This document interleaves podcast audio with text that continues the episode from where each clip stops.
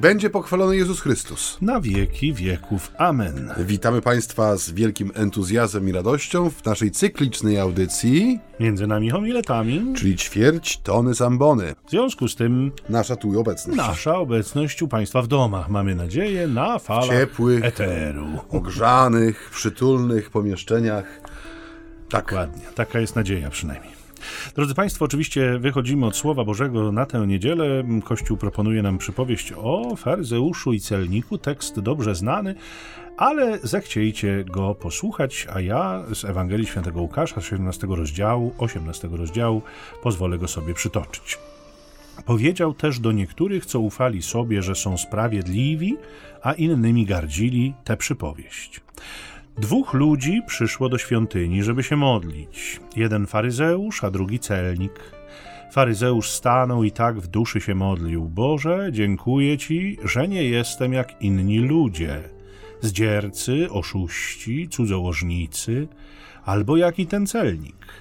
Zachowuję post dwa razy w tygodniu, daję dziesięcinę ze wszystkiego, co nabywam.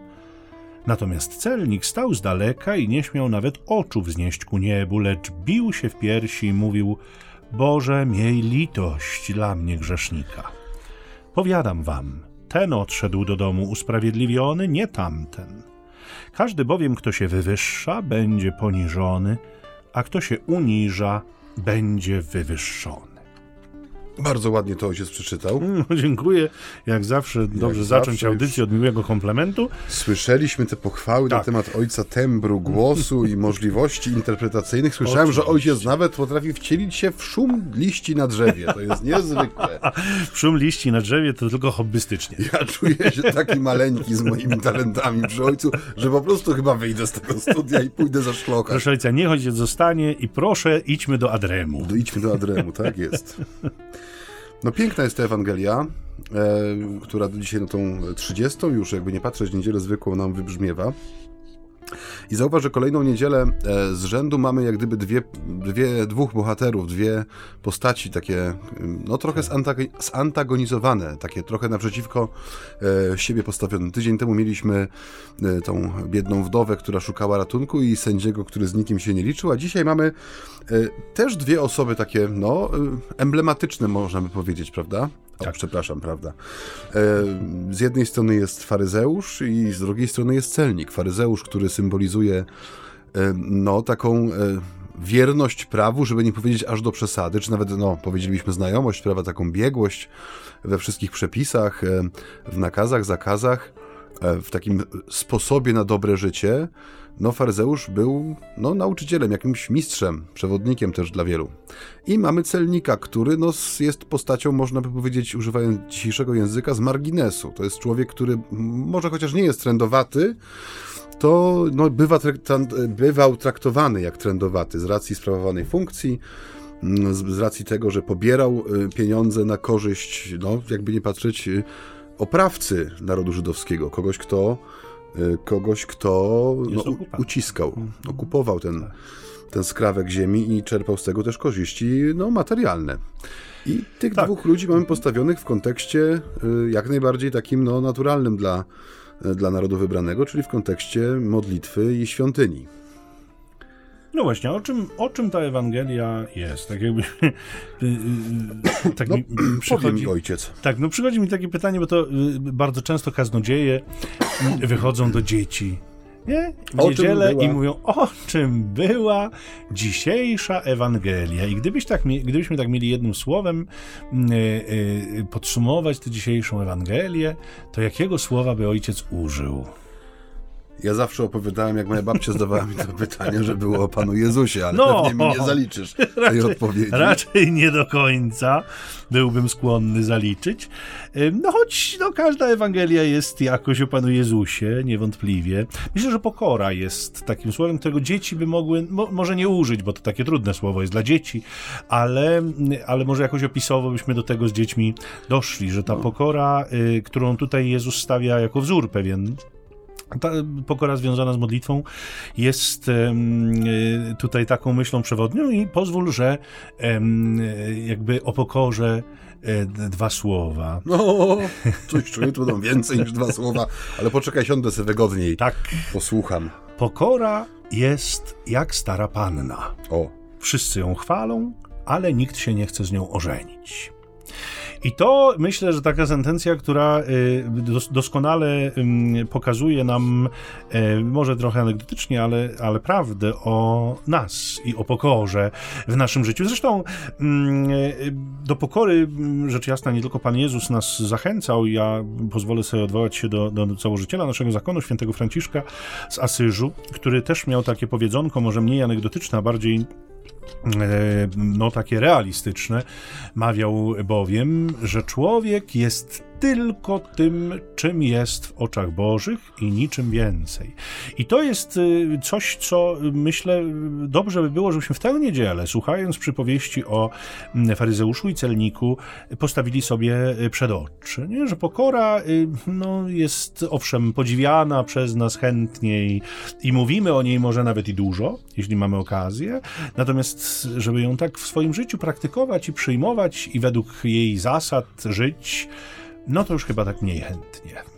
No pokora jest jednym z tych dóbr, e, trudnych, ja to nazywam sobie tak w swoim, e, w swoim słowniku, bo trudno jest mówić o pokorze. Znaczy, gdybyś powiedział, że nie wiem, jestem człowiekiem pokornym, albo tak jakbyś powiedział, że jestem człowiekiem charyzmatycznym, albo że jestem człowiekiem, no nie wiem, jeszcze jakimś. Tak. No każdy patrzy na ciebie no, przez pryzmat takiego no, wręcz przerysowania. No skoro no. o tym mówisz, to znaczy, że nie jesteś, tak, nie? Tak. E, więc jeśli mówię o tym, że e, pokora jest takim dobrem trudnym, ono jest, to jest taki mechanizm zabezpieczający, zauważ. Nie? To, to jest coś, czego no, nie można chwycić, nie można tego zważyć, nie można sobie zmierzyć, ale też trudno jest powiedzieć, nie, że ja mam w sobie pokorę, czy ja praktykuję pokorę w jakiś sposób wybitny. Że to, to jest coś takiego, co y, no, zabezpiecza nas przed tym, żeby ona nie była fałszywa. Nie, bo też oprócz tego, że ten, ten, dla mnie ta Ewangelia o pokorze, to przede wszystkim jest jak gdyby o tej fałszywej pokorze, która, albo braku pokory, którą my często maskujemy e, w sobie poprzez różne takie zewnętrzne przejawy, nie? Czego przykłady mamy w tych dwóch postaciach, które tu stają e, przed Panem, aby się modlić. Jak ją rozpoznać, tę fałszywą pokorę? E, myślę, że takim dobrym, dobrym probierzem jest kwestia porównywania się z innymi. Yy, widzimy to bardzo wyraźnie w tej Ewangelii. Yy, zresztą powiedzmy sobie, drodzy Państwo, szczerze, że ta, te tendencje chyba mamy wszyscy. Że my tak jednak dość łatwo się porównujemy z innymi i chyba jednak częściej z gorszymi od nas, przynajmniej w naszym rozumieniu, z gorszymi od nas. Dlaczego? Dlatego, że na ich tle my wypadamy lepiej. W związku z tym, tak, no nie bardzo jesteśmy w stanie te kategorie świętości życia do siebie odnieść, ale jeśli chodzi o porównywanie się z grzesznikami, no to już z grzesznikami idzie nam dużo lepiej, bo przecież my nie jesteśmy tacy znowu grzeszni. No co tam człowiek robi takiego złego? Nie? Nikogo nie zabiłem, Otóż nikogo to. nie okradłem. I więcej grzechów nie, nie pamiętam. pamiętam. Więc w związku z tym dużo łatwiej nam się porównywać z tymi, których mamy pod ręką i którzy przynajmniej na pierwszy rzut oka e, wypadają gorzej od nas, no, zwłaszcza jeżeli powiedzmy, nie wiem, popełniają jakieś takie grzechy publiczne, że je widać na zewnątrz, że, że można je chwycić, że można je opisać, określić, policzyć. policzyć, no to wtedy jesteśmy dosyć zadowoleni, bo y, wówczas jakby całkiem nieźle się prezentujemy. I tu jest chyba coś z tego naszego dzisiejszego faryzeusza, który no, swoją modlitwę zaczyna od dziękczynienia za to, że nie jest jak inni ludzie inni ludzie, w, no, perspektywie jego modlitwy grzesznicy, nie? zdziercy, oszuści, a nawet i ten celnik, który tutaj jest w pobliżu. Mhm. Więc to, co najbardziej fascynuje mnie w tej Ewangelii, w postawie e, tego faryzeusza, nie wiem, czy to widzisz, że to jest człowiek, który na tej modlitwie wszystko ma pod kontrolą. Wszystko ma pod kontrolą do tego stopnia, że w czasie modlitwy doskonale kontroluje też innych obecnych w świątyni. I to y, no jakoś tak y, znowu kojarzy mi się z, z, kościołami w Polsce bardzo często. Teraz tak jest y, no taki czas, znaczy nagrywamy audycję jeszcze w październiku, więc jest czas różańcowy. E, chodzę sobie do kościoła mojego parafialnego, mam urlop późny. Dobrze, i siadam. w ogóle go masz. No, cieszę się z tego. w każdym razie siedzę sobie w tym kościele e, i zasiadam w ostatniej ławce, żeby mi było łatwiej potem wyjść i okrążyć kościół od strony zakrystii, wejść na mszę świętą, żeby już tak jakby nie, nie przechodzić przez cały kościół, kiedy ludzie się modlą na różańcu. No i e, obserwuję, e, w związku z tym, że siedzę z tyłu, to jakby mam przed oczami wszystkich ludzi, e, którzy siedzą w, przede mną. I zwłaszcza w tym takim czasie przed rozpoczęciem modlitwy, no to te głowy kręcą się po prostu. Wystarczy, że ktoś wejdzie do kościoła, jest oblukany od razu z każdej strony, z każdej ławki, trzeba jeszcze czasem się wychylić, czasem wyjrzeć, zobaczyć, czy to aby ta na pewno tam, prawda, Kociubińska z Malinowej 5 przyszła, czy to tamta, czy inna. To czasem wyglądać dość zabawnie, ale, no ale jest coś w tym, że ludzie mm, niby się modlą, nie? niby skupieni, no już przygotowują się do modlitwy różańcowej, a jednak wystarczy, y, prawda, trzaśnięcie drzwiami z tyłu i już te głowy, prawda, odwracają się i już jest oglądanie tego, kto wchodzi. No to się dzieje właśnie u tego faryzeusza, że to jest człowiek, który tak naprawdę tę jego modlitwę można by nazwać pewnym sprawozdaniem. Nie? On staje jakby przed Panem Bogiem e, i właściwie mm, niczego nie oczekuje. To nie jest człowiek, który ma jakieś pragnienia, jakieś potrzeby od Pana Boga. On Boga nie potrzebuje. To jest człowiek samowystarczalny, to jest człowiek doskonały. On przyszedł się pochwalić, zdać sprawę Bogu z tych pięknych rzeczy, które czyni. To jeśli Pan Bóg zechce to uznać i pochwalić, to w porządku. Jeśli nie, to w zasadzie wygląda, jakby było mu wszystko jedno. No, jest ta, y, tu jest taki dramat dla mnie w tej, y, w tej mm, przypowieści zawarty, zwłaszcza w polskim tłumaczeniu. Zauważ, że y, Pan Jezus zwraca się do konkretnej grupy ludzi. Bo czasami mamy to wprowadzenie ewangelisty, że Jezus zwrócił się do swoich uczniów albo zwrócił się do tłumów, które stały przed nim. Tutaj adresat jest bardzo wyraźnie określony. To jest grupa ludzi takich, co ufali sobie, że są sprawiedliwi, a innymi gardzili. I te pierwsze słowa ufali sobie. One dla mnie naznaczają dramat tego człowieka, jego nieszczęście. Bo zauważ, że kiedy popatrzymy na tych dwóch ludzi właśnie tak z dystansu, to widzimy dwie skrajne postawy. E, celnik, który prawdopodobnie e, oprócz tego, że czuje na sobie spojrzenie e, nie tylko tego faryzeusza zapewne, bo jako ten, który wysługuje się obcemu mocarstwu, jest po prostu nieczysty. On po prostu on wchodzi do świątyni, do miejsca, które jest zarezerwowane dla tych, którzy są czyści, nie? którzy składają ofiary rytualne, e, którzy oczyszczają się zgodnie z przepisami prawa. On idzie wielką drogą na skróty. On jest dla mnie tym przykładem tego, tych gwałtowników i tych nierządnic, które zdobywają Królestwo Niebieskie. Bo on nie ufa sobie, bo nie ma komu ufać, bo on wie, kim jest. A celnik, jego dramat polega na tym, że on ufa sobie. Tak jak mówisz, on ma wszystko pod kontrolą. Faryzeusz. Boże, przepraszam, faryzeusz. On ma wszystko pod kontrolą, łącznie z tymi, którzy są w przestrzeni jego modlitwy. On ma to wszystko poukładane, bo nie ulega wątpliwości, że te czyny, które wymienia, one są godne i sprawiedliwe post dwa razy w tygodniu, dziesięcina, podatki, które świątynne, które uiszcz. To jest szlachetny człowiek, w sensie taka persona w, mhm. we wspólnocie, która no, robiąc te rzeczy, zyskuje jakiś tam szacunek i jest, no powiedzmy, na jakimś tam piedestale.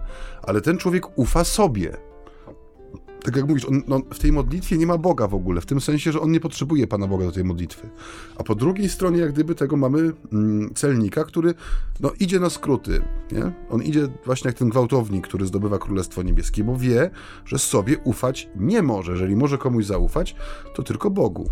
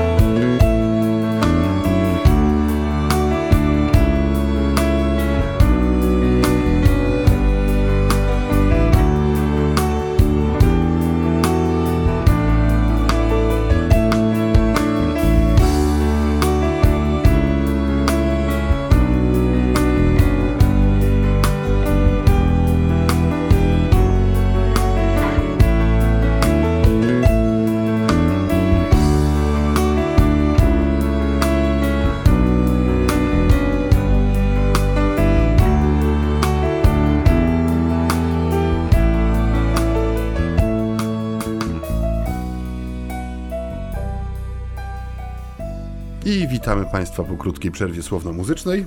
Jak zawsze. Y, mówimy o faryzeuszu i celniku, mówimy o Ewangelii, która, y, której myślą przewodnią jest, jest pokora, ale tak jak powiedziałeś y, przed przerwą, faryzeusz jest przykładem człowieka, który jest skupiony na sobie, co więcej jest człowiekiem, który jest wdzięczny sam sobie. I to jest Dziękuję też... ci, panie, że tak cudownie mnie stworzyłeś. No właśnie niekoniecznie, bo to właśnie chyba dziękuję ci, panie, że ja sam siebie tak cudownie stwarzam. Może tak, bo to w tym kluczu, że, że, że ja sobie tak świetnie ze wszystkim radzę. Ja y, y, być może też kiedyś już o tym wspominałem, pamiętam, y, jechałem dawno temu, jeszcze w czasach seminaryjnych z pewną kobietą na stopa tak zwanego.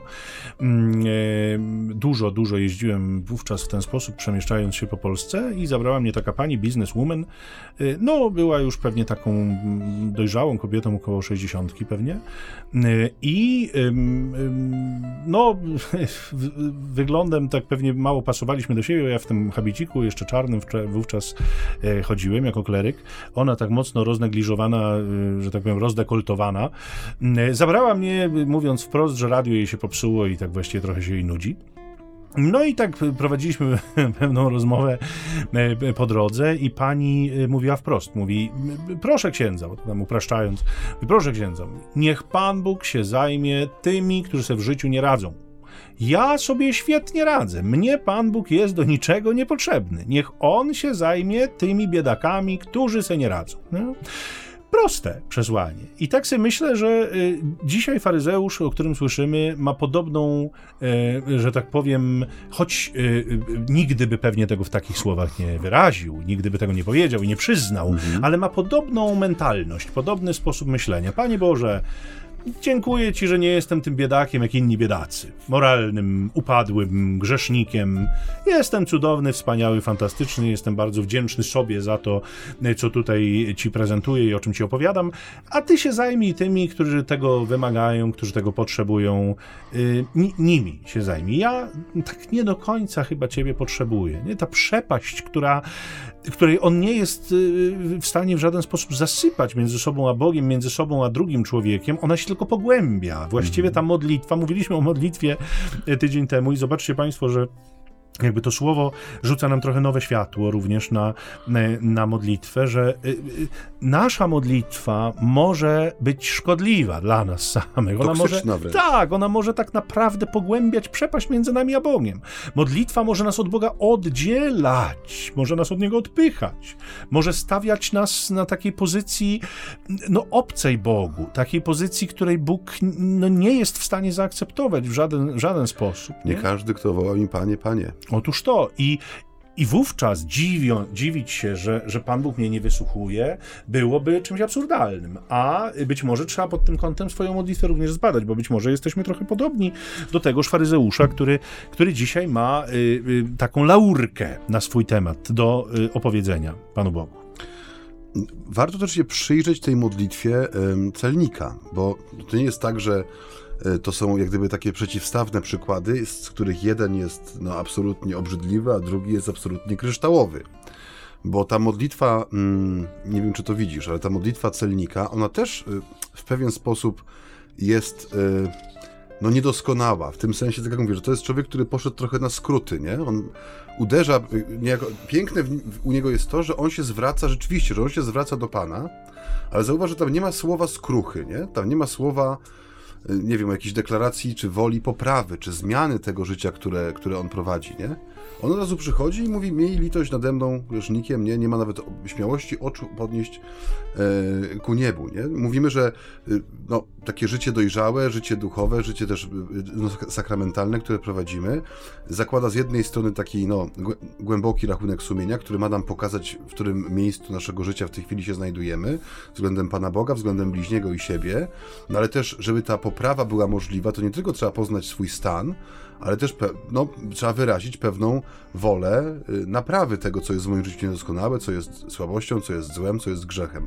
A tutaj ta jego ufność jest tak wielka, jak gdyby, nie, że on, on cały czas idzie trochę na skrót. Tak? Ja to tak odbieram, że on staje dobiegł do, do tego miejsca, do którego chciał dobiec, czyli do świątyni, staje w tej konkretnej sytuacji, spuszcza oczy na podłogę nie? i wyraża, jak gdyby do pewną prawdę o sobie wyraża. Nie jestem, e, miej litość nade mną, y, miej litość dla mnie grzesznika, bił się w piersi. No więc tu jest, no jest jakiś element, powiedzmy, tej, tej modlitwy, tej, tej takiej, e, nie wiem, błagalnej, nie? Jakby to powiedzieć. Ale mnie brakuje tego jakby pogłębienia, że ja wiem, gdzie, wiem, kim jestem, wiem, co zrobiłem źle, wiem, dlaczego ludzie patrzą na mnie tak, jak na mnie patrzą i chcę się z tego podnieść, nie? Do tego, żeby, chociażby właśnie spełniać te rzeczy, o których mówi z kolei faryzeusz, żeby prowadzić to życie w oparciu o pewne przyjęte normy i zasady, żeby dawać tą dziesięcinę z kopru, ruty i mięty i kminku mm. i żeby zachowywać ten post dwa razy w tygodniu w tym sensie, nie? Że to są, to są przykłady dwóch niedoskonałych ludzi, którzy w swojej niedoskonałości przyjęli diametralnie różne postawy. Oczywiście ta postawa celnika jest tą postawą, która skraca dystans do Pana Boga. A inaczej, ona w ogóle widzi Pana Boga w, tym, w tej sytuacji, bo faryzeusz Pana Boga, tak jak mówisz, nie potrzebuje. To jest modlitwa pusta, w sensie to jest rozmowa z samym sobą, nie z Bogiem. A w przypadku celnika, który, no tak jak mówię, gwałtownikiem jest, który zdobywa Królestwo Niebieskie, mimo że po ludzku byśmy powiedzieli, że pomija pewne formalne aspekty pokuty, naprawy życia, on wie, gdzie jest jego uzdrowienie i wie, gdzie jest jedyna instancja, która może go podnieść z tego stanu. Nie?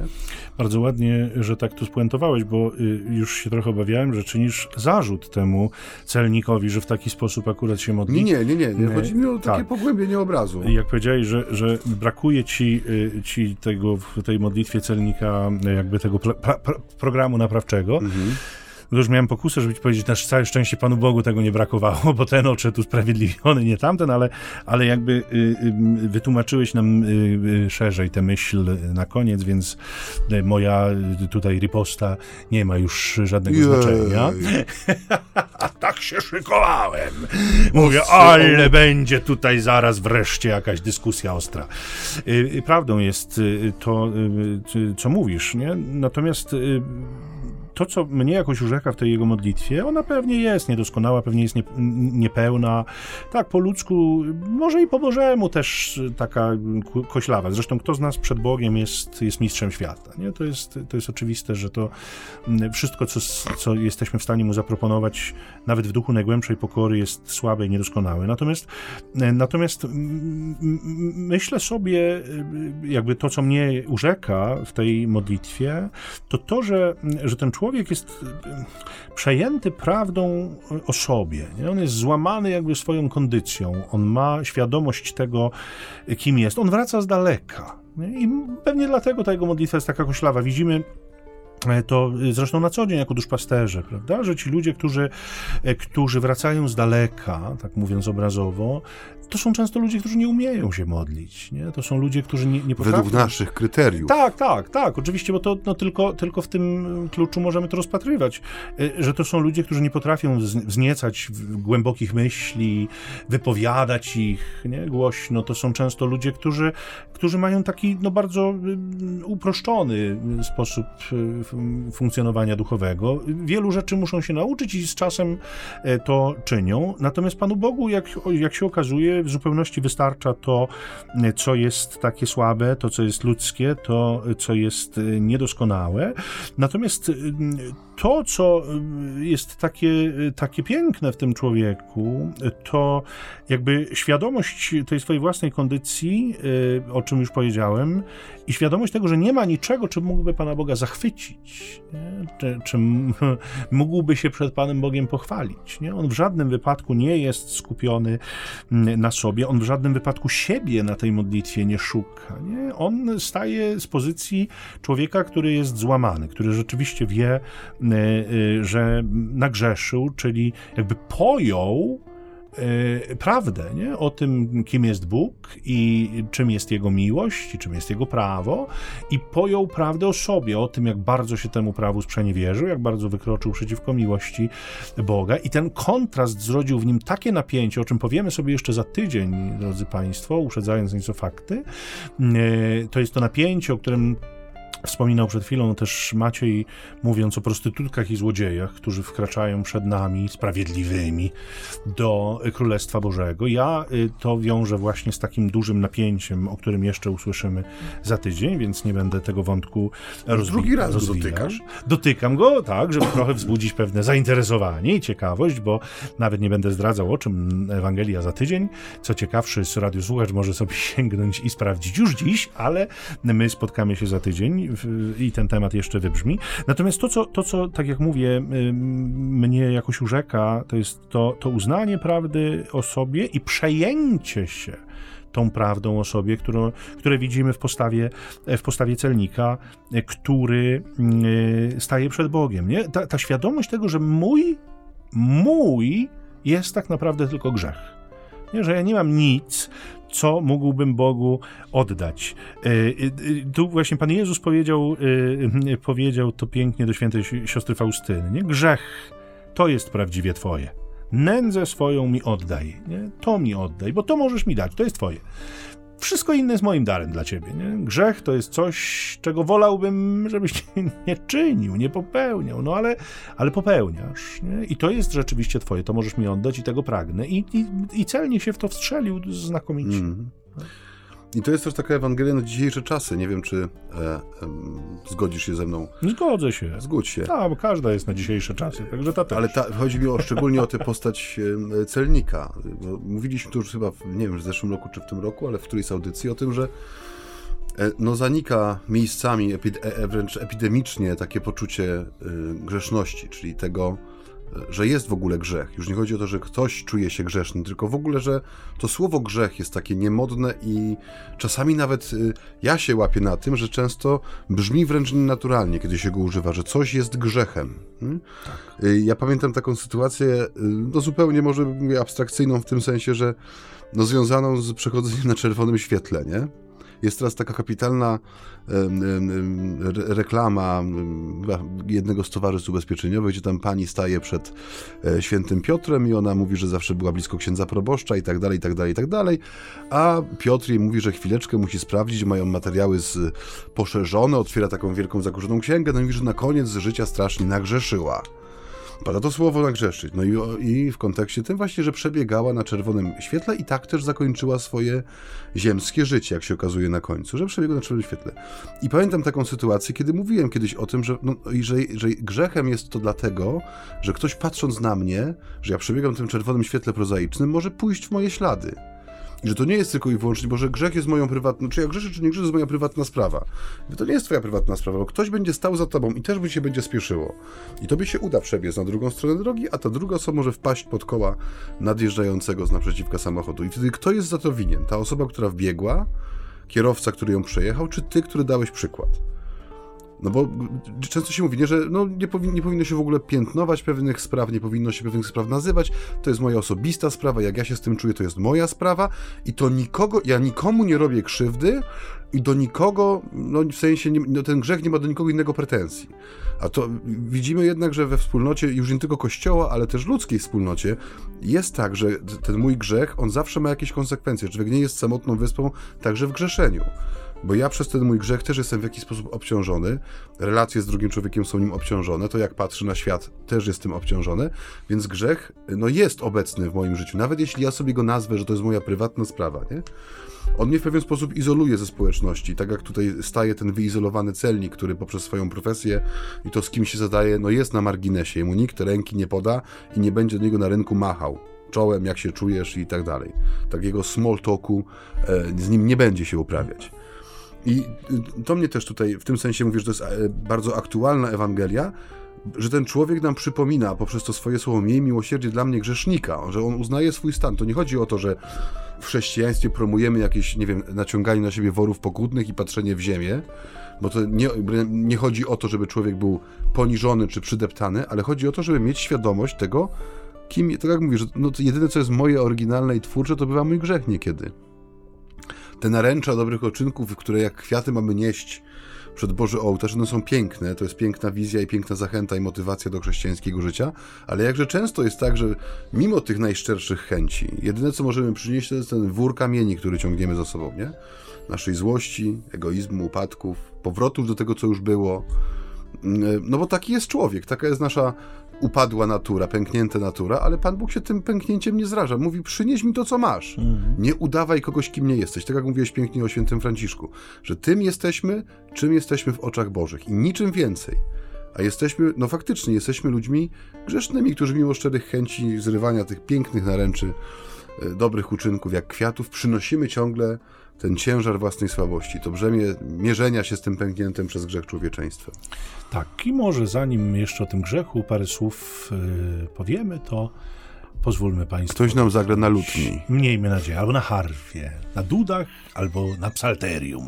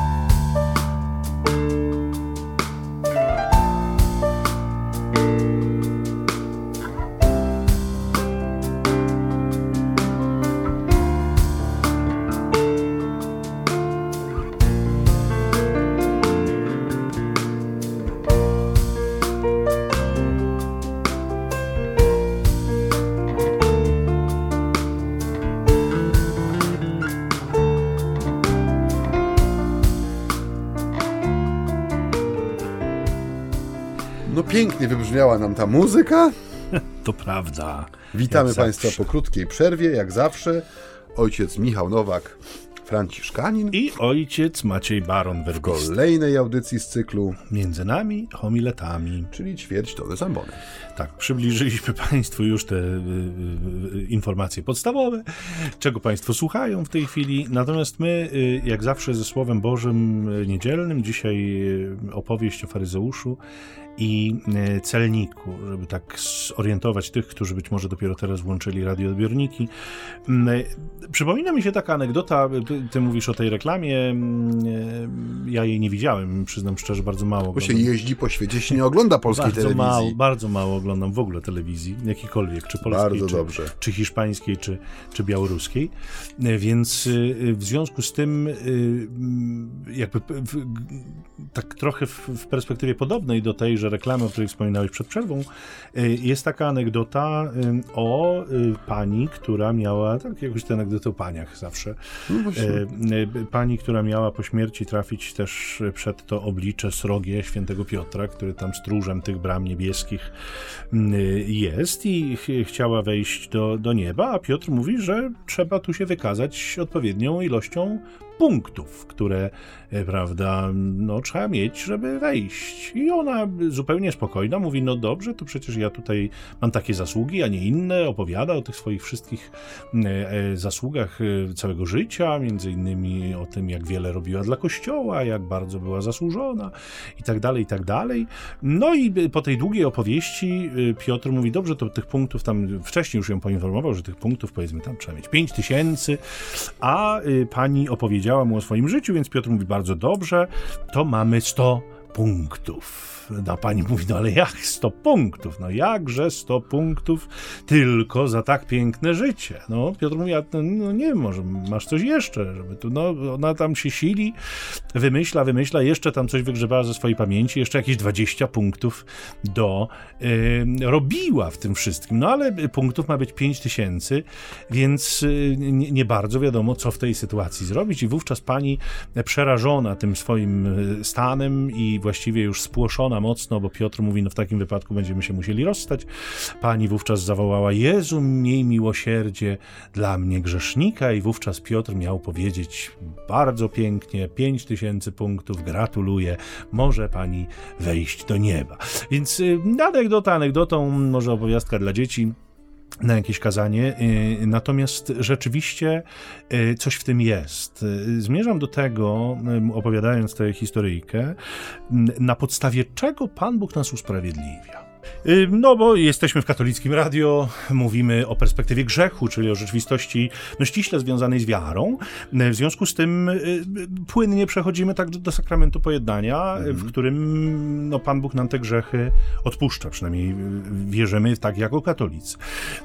Więc no, no warto postawić sobie pytanie, na podstawie czego, przed chwilą o tym jakby mówiłem, czy przed chwilą to pytanie już wybrzmiało, na podstawie czego nas Pan Bóg rozgrzesza, nie? Bo to jest jakby niezwykle ważne, nie? Że, ja to też bardzo często w konfesjonale podkreślam i pokazuję ludziom, że, że my nie musimy spełniać jakichś nadzwyczajnych warunków, nie? Że one nie są, przygotowanie do spowiedzi nie jest obwarowane nie wiadomo jakimi tam, nie? Szalonymi, trudnymi do spełnienia warunkami. Jest kwestia przypomnienia sobie tego, co zrobiłem źle, nazywana w tradycji rachunkiem sumienia. Jest kwestia przyjścia i wyznania z żalem tego, co uczyniłem źle, z prośbą o przebaczenie. I to wystarcza. Nie? Pan Bóg nie, nie, nie pyta nas na przykład o ilość naszych zwycięstw. Nie? W konfesjonale nigdy nie usłyszymy, a ile razy zwyciężyłeś z tym grzechem? No pięć. O, to o. za mało, to idź do domu. Jak zwyciężysz siedem, to wróć. W przyszłym nie? tygodniu będzie promocja na pięć. No, no, na teraz 30, nie, to nie pójdzie. No nie pójdzie to. Więc oczywistym jest, że tego nie ma. Nie? Pan Bóg nas rozgrzesza, usprawiedliwia na podstawie naszego pragnienia które jest konsekwencją uznania swojej grzeszności, uświadomienia sobie swojej grzeszności, uznania tego, że zraniłem miłość Boga. Y, moje pragnienie to tylko tyle. Nie? I to widzimy bardzo ładnie w tej perspektywie celnika, który się modli który nie wypowiada tam zbyt wielu słów, który nie, nawet nie, nie nazywa tego grzechu po imieniu, a tam jeszcze nie ma tej perspektywy konfesjonału i tego, e, co Pan Jezus potem zaleci swoim apostołom, bo, bo ten sakrament jest w Ewangelii ujęty, kiedy Pan Jezus mówi, komu odpuścicie, mm. temu będzie odpuszczone, komu nie odpuścicie, temu nie będzie odpuszczone, więc założenie jest takie, że najpierw trzeba znać, wiedzieć, co odpuścić albo nie odpuścić. Więc y, tu jeszcze jesteśmy dużo przed tym, tym co Pan Jezus tam y, wypowie, i do czego zachęci swój kościół. Natomiast e, e, jakby mentalność czy, czy podejście celnika jest właśnie takie. Nie? Pragnienie przebaczenia. Znaczy, cieszę się, że czytasz w moich myślach, bo właśnie chciałem powiedzieć o, o pra- zauważ, że obydwaj bohaterowie tej przypowieści mm-hmm. mają w sobie pewne pragnienie. Tak. I ono jest bardzo podobne. Bo wracając do początku tego, co mówiłeś, tak. że y, faryzeusz potrzebuje tego otoczenia, z którym się porównuje, żeby się na nim oprzeć, trochę jak na mm, jak pijany płotu się chwyta mm -hmm. tego. On się, on dziękuje sam sobie za to, że tak cudownie się stworzył, ale potrzebuje do tego słabości innych ludzi, niedoskonałości A, innych ludzi. Mhm. Ale jest w nim jakieś pragnienie, tylko teraz trzeba go sobie skonkretyzować. Czego ten człowiek pragnie? No więc on zaspokaja swoje pragnienie takiego spokoju sumienia, świętego spokoju. I znów to nie jest ten pokój, który przychodzi, powiem znów ewangelicznie, wraz z Chrystusem zmartwychwstałym, który nas darzy pokojem, tylko to jest właśnie ów święty spokój, który często bywa mylnie brany za taki pokój Boży, czyli święty spokój, czyli no, uspokojenie własnego sumienia, uspokojenie swojego spojrzenia poprzez to, że tak jak powiedziałeś to pięknie, że ze mną jeszcze nie jest tak źle, skoro są ci szubrawcy wokół. No więc to jest zupełnie, że tak powiem, y, fałszywa odpowiedź na całkiem naturalną potrzebę. No bo każdy z nas ma taką potrzebę w sobie, żeby być w jakiś sposób y, dowartościowany, żeby być takim człowiekiem, którego się widzi, nie? że dostrzegamy kogoś, nie? gratulujemy mu osiągnięć, tego, że dobrze się spisał, tego, że dobrze wykonuje swoją pracę, że jest użyteczny, że no, nie marnuje czasu i powietrza na tej ziemi i tak dalej. Więc jest, no jest w nas takie, takie pragnienie. I ten człowiek zupełnie w fałszywy sposób to swoje pragnienie w, w, włącza w mechanizm modlitwy i czyni ją niejako karykaturą, bo on się modli sam do siebie tak naprawdę. A w tym drugim człowieku jest pragnienie, którego wyrazem jest to wołanie o miłosierdzie. Czyli czym jest miłosierdzie? Miłosierdzie jest nie tylko darowaniem win, ale też przywróceniem do życia, nie? Ja to, to z kolei często staram się przypomnieć w sakramencie pokuty, że to nie jest tylko i wyłącznie kasownik do win, mhm.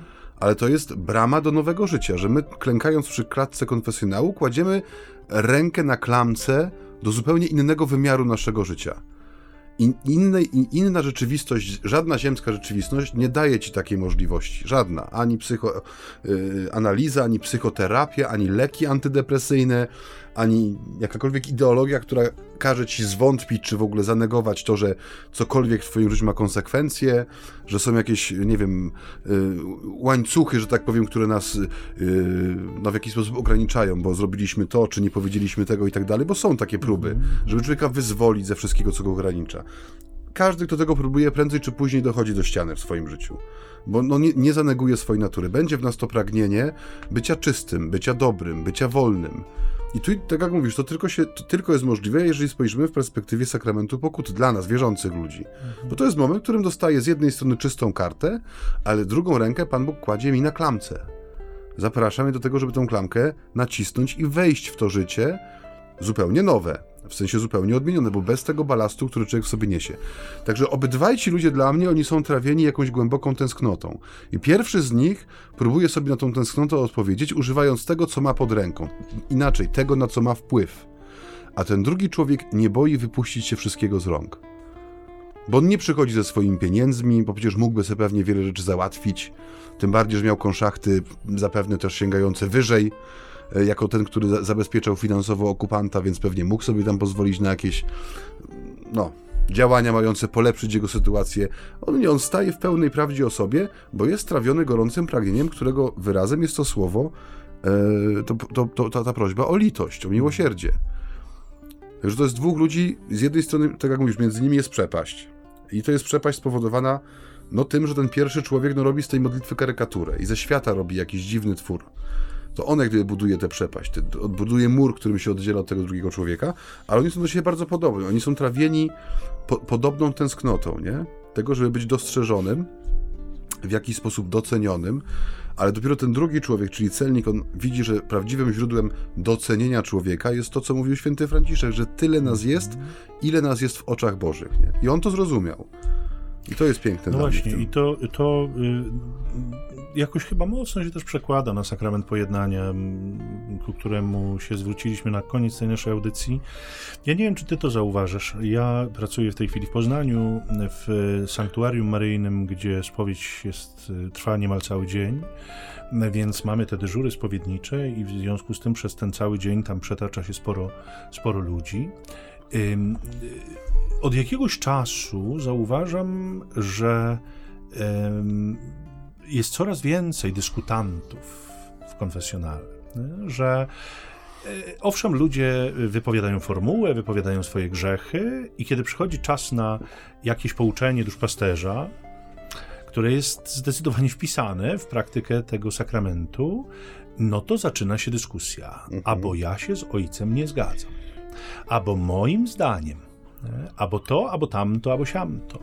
E, ja zwykle w takich sytuacjach już nie kontynuuję wątku, bo no skoro ty wiesz lepiej, skoro ty potrafisz tak wszystko sobie.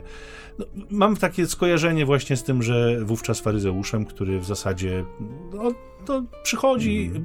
albo obrzędowo, albo przychodzi z okazji świąt, bo nagrzeszył świątecznie i przychodzi.